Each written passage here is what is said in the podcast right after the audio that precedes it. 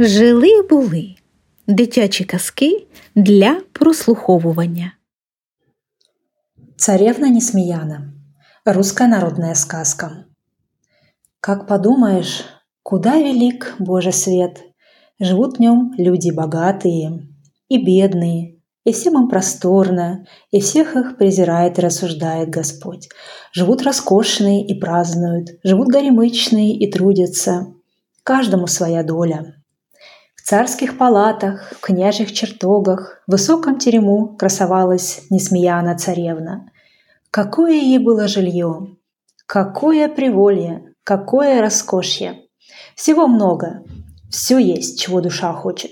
А она никогда не улыбалась, никогда не смеялась, словно сердце ее ничему не радовалось. Горько было царю глядеть на свою печальную дочку. Открывает он свои царские палаты для всех, кто пожелает быть его гостем.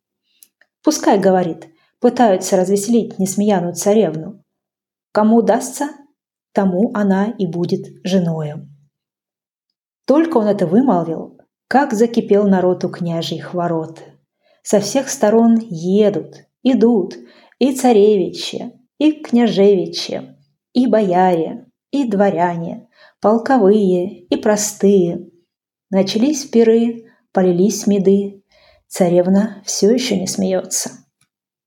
На другом конце в своем уголке жил честной работник. По утрам он двор убирал, вечерами скот пас, беспрестанных был трудах. Хозяин его, человек богатый, правдивый, платою не обижал. Только покончился год, он ему мешок денег на стол. «Бери, — говорит, — сколько хочешь». А сам в двери и вышел вон.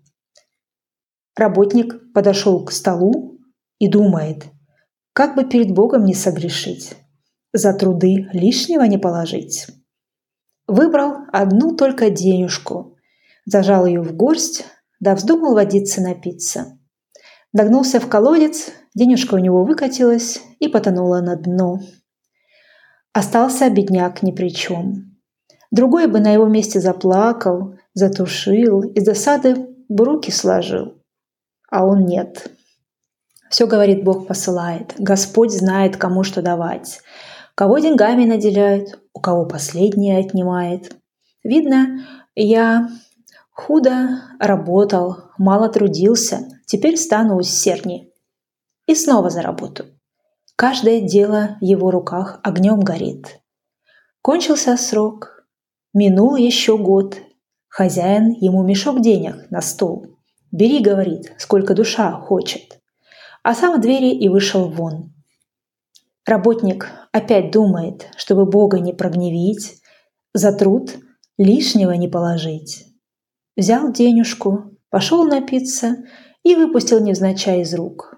Денежка в колодец и потонула.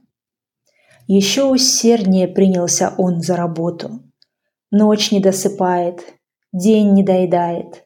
Поглядишь, у кого хлеб сохнет, желтеет, а у его хозяина становится все лучше. Чья скотина ноги завивает, а его по улице брыкает. Чьих коней под гору тащат, а его и в поводу не сдержать. Хозяин разумел, кого благодарить, кому спасибо говорить. Кончился срок, миновал третий год, он кучу денег на стол.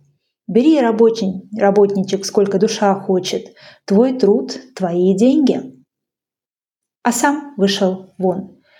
Берет работник опять одну только денежку. Идет к колодцу воды испить. Глядь, последняя деньга цела, и прежние две наверх выплыли. Подобрал он их, догадался, что это Бог его за труды наградил. Обрадовался и думает, пора мне белый свет поглядеть, людей распознать. Подумал и пошел, куда глаза глядят. Идет он полем, тут бежит мышь. «Ковалек, дорогой куманек, дай денежку, я тебе сама пригожусь». Дал ей денежку.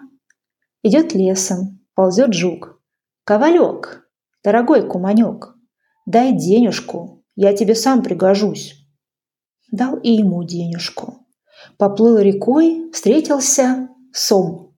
«Ковалек, дорогой куманек, дай денежку, я тебе сам пригожусь». Он и тому не отказал, последнюю отдал. Сам пришел в город, а там людей, там дверей. Загляделся, завертелся работник на все стороны. Куда идти, не знает. А перед ним стоят царские палаты, серебром, золотом убранные. А у окна не смея, не смеяна царевна сидит и прямо на него глядит. Куда деваться? Затуманилось у него в глазах. Нашел на него сон. И упал он прямо в грязь.